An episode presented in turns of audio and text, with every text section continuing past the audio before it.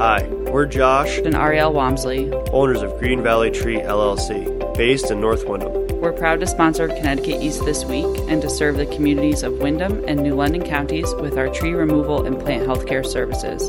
Visit our website at greenvalleytreeworks.com for a full list of our services, or give us a call on 860-234-4041. We look forward to hearing from you. More than 2.5 million Americans are living with congenital heart disease across the country. We talk with a heart specialist and two Connecticut women with the condition to find out more. Plus, we take a look at other stories making the headlines from around the region. This is Connecticut East This Week.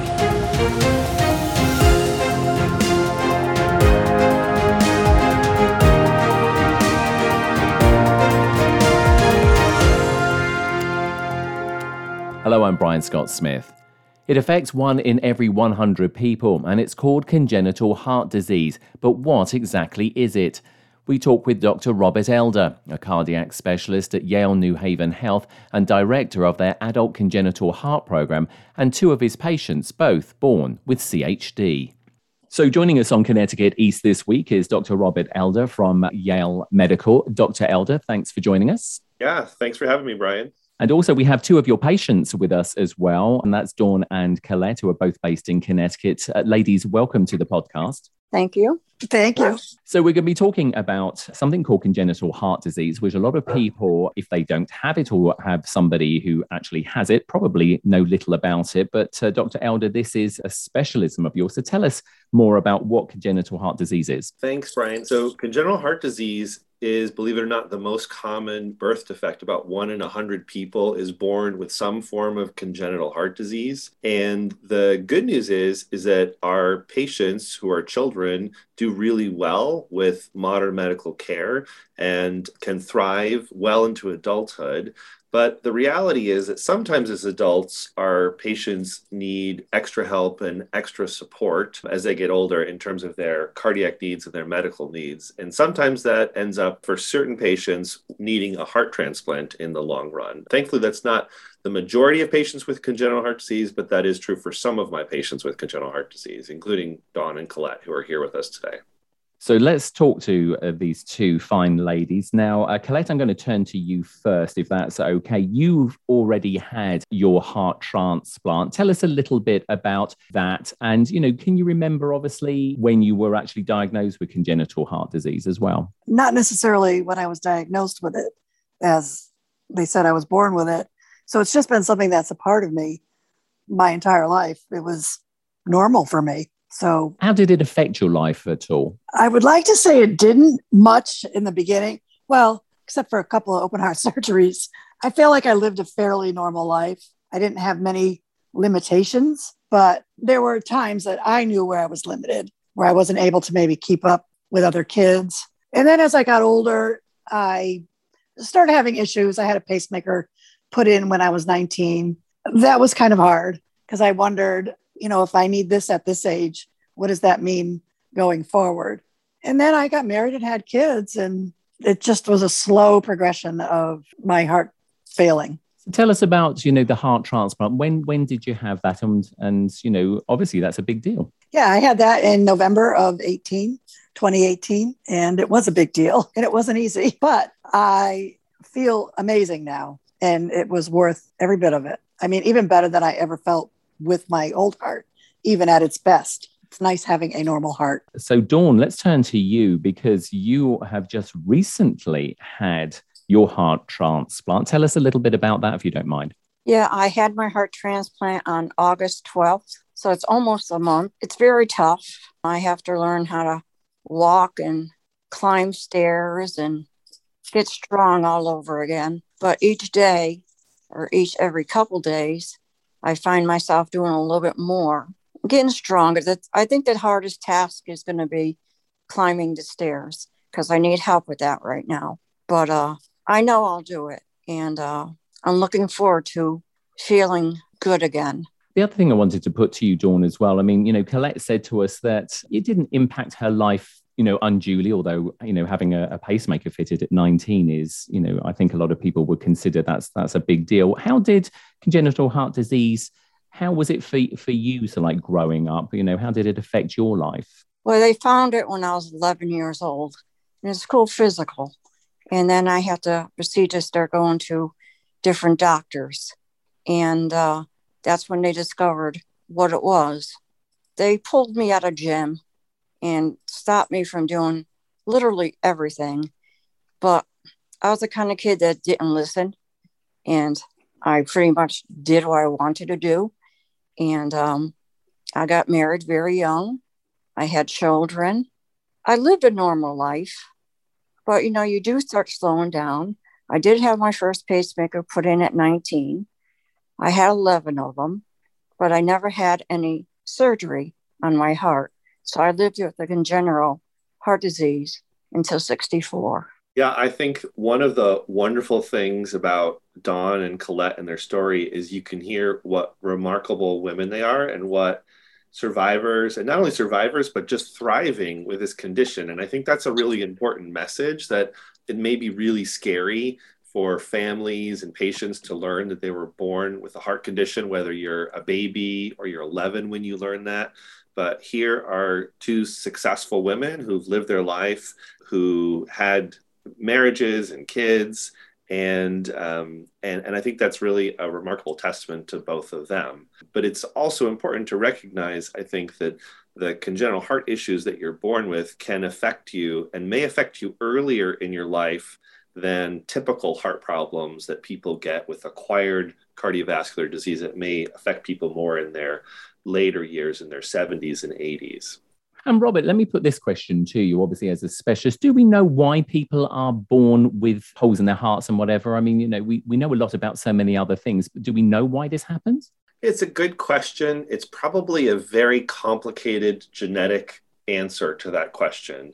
It's not a simple thing. The heart, to form into the four chambers, the two atrium, the two ventricles with all the valves, has to do a lot of complex manipulations early on in fetal development, around 8 weeks of fetal development. It has to do a lot of looping and changing. And if there's any subtle changes in that process, you can be born with some form of complicated heart disease. And as I said before, it's the most common birth defect. And it can be something relatively simple, like a valve problem, or it can be something relatively complex that may affect individuals for the rest of their lives. And as it's something that's, people are born with and diagnosed early. I mean, even Dawn said, she was 11 when it was finally sort of diagnosed for her. So these people then obviously get the care of a pediatric specialist, which often carries on throughout the rest of their life. Yeah, that's true. I mean, we certainly, I think most people avail themselves of pediatric specialists, but I think one of the important things to realize is that the field that I'm a specialist in, adults with congenital heart disease, is a relatively new field. And there are many times along the pathway for patients where they get lost. They may be feeling good or living their life or moving or going to college or getting married or having kids, and that they may not necessarily be receiving care from a specialist who understands the nuances of the congenital heart disease with which they were born. So, for example, I met both Colette and Dawn further on in their lives when they were having some problems and really needed someone that understood the nuance of their congenital heart disease. Colette, I was thinking about when I met you 3 or 4 years before your transplant, and you were starting to get a little more sick. And I think you were maybe headed down a little bit of a different path before I met you. Oh, yeah, definitely. Tell us a little bit more about that path, if you don't mind, Colette. I had arrhythmias and things like that. And we've tried different medications and ablation, a lot of intervention. I was still seeing a cardiologist my entire life. I definitely think that helped. Also there at Yale. And it just, I was losing energy, strength. I was tiring out very easily, and as I kept getting a little bit older, it just was getting worse. Doing stairs was hard, bending over just to pick something up. And I ended up having a medical issue, emergency, and on a vacation And that's when my cardiologist put me in touch with Dr. Elder, put me on the path to transplant. And as you said, you know, once you had that transplant, I mean, it basically changed your life, and clearly the same for Dawn as well. You said, obviously, your own lives, both of you. So like it obviously did have impacts on there. Sort of, what did friends and family, you know, say about all of this? Because like I said, they would know about this because clearly, you know, both of you have, you know, congenital heart disease. But so many people don't know about this condition. So, you know, how did your friends and family deal with this as well? It's funny, as I was growing up, I felt I did not tell people about it. I tend to hide it. When I met my husband, I didn't actually tell him right off. And I just never made an issue of it, is all I can say. And he's been wonderful. I mean, he's been with me for the past 35 years through all of it, where it really started to go downhill. My family's wonderful. They will do anything to take care of me. You know, as I said, as I was getting older, there were a couple of ambulance rides and family having to pitch in to take care of something that I had done. So they've been wonderful. They've been an awesome support. Even my kids, even when they were younger, and now that they're older, even they're wonderful. And Dawn, what about you? I know that you've got a couple of family members with you as we're recording this interview. Tell us a little bit about, you know, their journey with you on this. My kids, you know, they grew up with it, and I didn't tell a lot of people about it either. They knew I had a heart condition, but I just knew everything was kind of backwards. I didn't really know a lot about it until I went on a transplant list back in 2004. And but the family, they're there for me. They'll do anything, very supportive, anything I need. They've been there through everything. And I didn't really start going downhill until the past few years, where I was having a hard time bending and walking and doing everything normal in life. You know, you try to shrug it off, but, you know, then you end up going to the hospital. And your number is now no good. So they put you in and you wait. You wait for the transplant. Brian, another thing I hear in this story from Dawn and Colette, which I think rings true, is that congenital heart disease is often hiding in the shadows and doesn't get the recognition that it should. Like, most people don't realize that it's as common as 1 in 100 people that are born with it.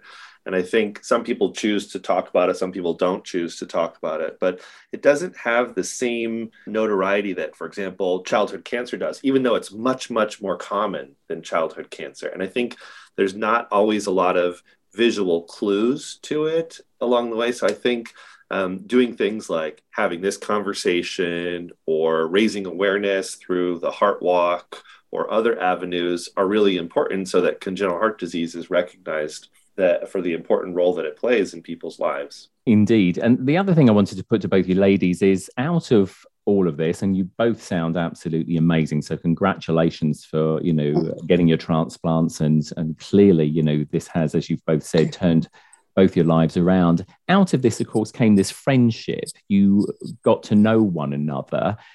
Tell us a little bit about that. Colette, perhaps you want to start. Well, Dr. Elder had contacted me and asked me if I would speak with one of his patients. She had given him permission, and I was more than happy to. And we spoke a few times. We were texting, and then she ended up in the hospital, where she waited quite a while for her heart. And I would visit and keep in touch with her.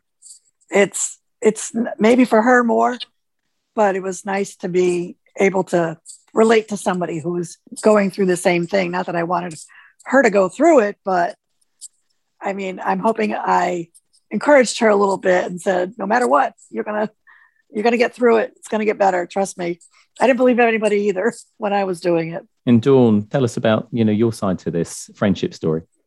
It was very nice that Dr. Elder hooked me up with her, and she's been a great support system, and she answered a lot of my questions, and it was very nice meeting her and having her as a friend and going through this with her too. I know, Dawn, as you were saying, you've only just recently had the heart transplant, so obviously you're taking it easy and you know, getting your strength back. And I know obviously COVID is around, so of course that adds complications. Do you get an opportunity to see one another? Because we're not saying whereabouts in the state that you live, but you both live in Connecticut, but you live a little bit of distance from one another. Do you get an opportunity to meet with each other? Or at this point, only when I was in the hospital. I have a lot of appointments right now, and Colette's busy right now. So we will in the future. Yes, I actually got her address and told her I'm going to come down and visit. But I know she has a lot of appointments because I've been there. I mean, I'm guessing, obviously, as we're talking through, you know, technology obviously is helpful as well. So at least you can stay in touch that way, you know, even if you can't physically see one another. Colette, I wanted to quickly ask you this question. There is a walk. It's going to be the first time here in Connecticut that it's going to happen. It's the Adult Congenital Heart Association walk for congenital heart disease, obviously to help raise awareness.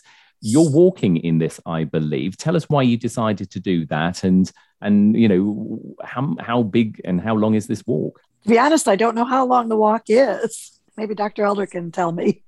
Well, it's only a mile, but I love the fact that you signed up for the walk and were willing to do it no matter what the length was. I think that's a good sign that you're doing quite well. And my hope is that Dawn will be there and ready to do it in the next year too. I'm hoping. I can do a mile really easy. I did a 3-mile walk last year, and I like Dr. Elder. It is just really nice to bring attention to this, and I can walk, and that's a very nice feeling too. And Dawn, we said, you know, obviously, hopefully next year you'll look forward to doing that again. You know, do you feel that something like this, even though you can't take part this year, that you know, that it is important that, you know, people get to understand more about, you know, congenital heart disease? It is. I wish I could be there this year, but obviously I can't. But I am looking forward to next year so I can go in it and raise awareness to this kind of condition.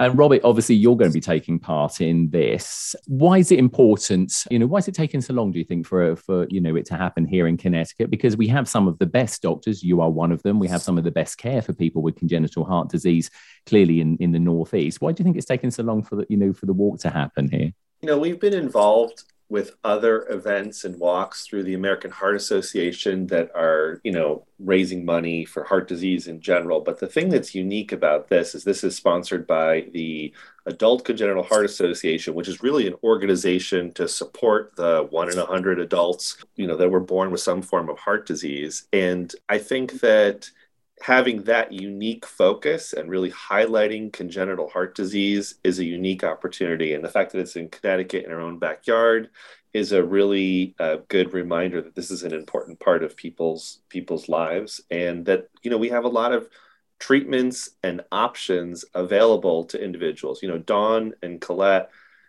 had to go down the transplant route. Thankfully, that's not the case for most individuals with congenital heart disease. And there's a lot of interventions and surgeries and medications and things that can help. But sometimes if all of those options fail, transplant can really be a life-saving and a life-changing operation. And I think for me, Colette, you know, having her transplant and signing up to walk and being a part of this is a great example of all the things that are possible and that Dawn should look forward to as possible for her future too.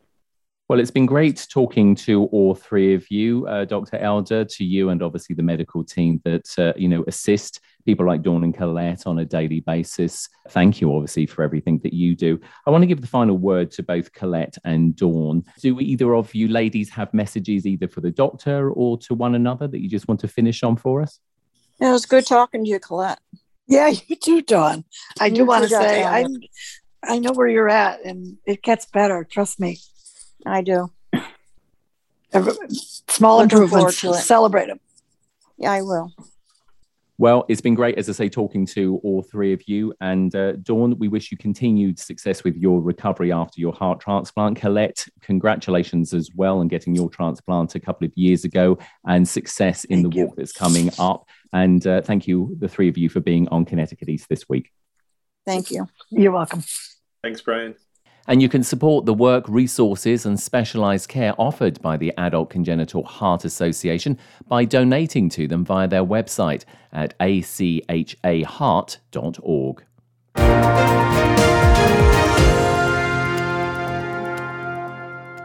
You may not think of flu as a serious disease, but complications can lead to severe illness, hospitalization, and even death. The Centers for Disease Control and Prevention recommends everyone 6 months and older get a flu vaccine every year. Vaccines are available at doctors' offices, pharmacies, and local health departments. Protect yourself and your loved ones this flu season. Get a flu shot today. Learn more at cdc.gov/fightflu. Green Valley Tree LLC is proud to sponsor Connecticut East this week. Contact Green Valley Tree LLC for all your tree removal and plant health care needs and more. Find us at greenvalleytreeworks.com or call 860-234-4041. Time now for a look at some of the other stories making the headlines in the region recently. New research from Eastern Connecticut State University's Environmental Earth Science Department says storms are a greater driver of shoreline change than sea level rise. Brian Oakley is an associate professor from the university and author of the research, which looked at a natural barrier called Nappatree Point in southern Rhode Island and how it has been changed by storms from the New England hurricane of 1938 to today. The takeaway for us on that was that storms are incredibly important in terms of moving the sediment and altering the shoreline. It's not discounting sea level rise, but in terms of the coastal processes during storms, it just dwarfs the sea level rise we've seen over that same time period. Oakley says that Nappatree Point is important as there is no man-made construction on it and helps to show how long it takes for barriers like this to naturally recover. Because it's been allowed to recover naturally, it's actually been resilient in its own way without us having to do a whole lot about it. I'm always leery of these engineering projects because, as we've seen time and time again, they fail. And while they can work in certain storms and protect in certain instances, ultimately the natural system does a lot better than our human systems. He says the research is helpful for shoreline communities in understanding about shoreline erosion and in helping to plan for future development and coastal management. The Connecticut Agricultural Experiment Station's Valley Laboratory in Windsor, Connecticut is celebrating its 100th anniversary. Dr. James Lamondia is the director of the Valley Laboratory, which was originally created to help local tobacco farmers in the area. There was a disease that was ravaging the crop in the valley, and they felt the need to really get people up here and do work in the valley, different from the main station, which is down in New Haven. So the growers actually purchased the land, sold it to the station Board of Control, helped set up the laboratory, and work has been ongoing ever since. Dr. Jason White is the director of the station and says it's a double celebration as they will be updating the facility thanks to a recently agreed biennial multi-million-dollar budget. $17.8 million to renovate facility and then construct an addition as well, because the structure that you see over here was built in 1940 and has not been updated since. So this will be an opportunity to renovate the laboratories that are there and also introduce new laboratories to kind of engage in modern molecular research. So we're very excited about that. Tobacco is still grown in the Connecticut River Valley, called shade tobacco, which is used as wrappers for cigars and exported mainly to Europe. The laboratory also deals with other plants and crops, from Christmas trees to pumpkins, and helps farmers with pest control and other growing issues. A new report reveals Connecticut is not on track to meet either its 2030 or 2050 greenhouse gas emission goals, and advocates say cutting transportation-related pollution is the way forward. Emily Scott from the Connecticut Public News Service has this report. The Connecticut Greenhouse Gas Emissions Inventory, which reviewed air quality trends from 1990 to 2018, shows that the transportation sector is the state's largest source of pollution, mostly from fossil fuel combustion in vehicles. Samantha Danowski of Sierra Club Connecticut says it's time for the state to act swiftly to reduce greenhouse gases. We need the administration to really change that policy, to plan to reduce vehicle miles traveled. And that can include things like really prioritizing transit, rail, and bus. because when you build for more vehicle emissions, you get more vehicle emissions. Connecticut's Global Warming Solutions Act created a target to reduce emissions by 45% below 2001 levels by 2030. The 2018 Governor's Council on Climate Change report unveiled that a 29% reduction in transportation emissions from 2014 is needed to meet the 2030 target. I'm Emily Scott. And in the Connecticut Examiner this week, Connecticut's moratorium preventing utility shutoffs has officially ended, and customers with unpaid balances could soon be receiving notices in the mail that their electricity could be shut off. The state's largest electric utilities, Eversource and United Illuminating, have reported a total of nearly 900,000 customers with some unpaid electric bills, though a large proportion of those are overdue by less than a month. Data from the Utilities for Customers already enrolled in payment plans show that the average overdue bill is over $1,000, as some customers had bills pile up during the moratorium that prevented utility disconnections for about 18 months. Customers with low incomes or who receive government assistance should be eligible for a financial hardship designation that protects them from having their power shut off between November 1st and May 1st. In the day this week, the Connecticut Port Authority says that it has reached an agreement with energy partners Orsted and Eversource to extend a deadline for obtaining a federal permit for work on the $235.5 million construction project at State Pier in New London. An amendment to a harbour development agreement stated that if an August 31st deadline was not met, the two sides would need to revise the agreement by September 15th to set an alternative construction schedule, cost estimate and/or funding plan. Terms of the agreement would have allowed Orsted and Eversource to pull a portion of their funding for the project if the federal permit was not in place. The Port Authority said talks have led to a new October 15th deadline. The Port Authority is currently waiting for a federal permit to be granted to them by the U.S. Army Corps of Engineers, who say they may have a decision on the permit by the end of September. In the Norwich Bulletin this week, after more than 10 years of stuttering discussions concerning the future of the town of Killinglea's community centre and its role in providing recreational programming to residents, voters in November will decide whether to shift the operations of the Parks and Recreation Department to a former school. The Town Council recently approved setting a November public hearing and special town meeting to be adjourned to November 16 machine vote on whether to bond up to $27.8 million to make improvements to the 79 Westfield Avenue building, currently occupied by school district administrative offices and East Connecticut students. Community transmission of COVID-19 remains high across 7 of 8 Connecticut counties, despite the positivity rate of tests and hospitalizations declining slightly in recent weeks. All of Connecticut except Fairfield County was designated as having high community transmission by the Centers for Disease Control and Prevention. This means the areas have more than 100 cases per 100,000 people. In Fairfield County, the community transmission is considered to be substantial, with a case rate of more than 50 per 100,000 people. These designations have been significant in recent weeks after the CDC shifted its guidance to recommend all people, regardless of whether they have been vaccinated, wear masks indoors when they are in areas of substantial and high community transmission. While Governor Lamont has not reinstated a broad indoor mask mandate, the State Department of Public Health echoed the guidance of CDC and recommended people wear masks indoors in Connecticut counties under these designations. The positivity rate of new COVID-19 tests in Connecticut has dropped slightly in recent weeks after an uptick through July and August. And in the Chronicle this week, in an effort to improve digital communications with families, the Windham School System recently unveiled a new website and communications system, including a new logo. Aptogy, a school education technology company, has provided the district with its new content management system and its new alert and announcement system, working in conjunction with ParentSquare. ParentSquare refers to itself as a safe and secure platform for school districts to use to communicate with families.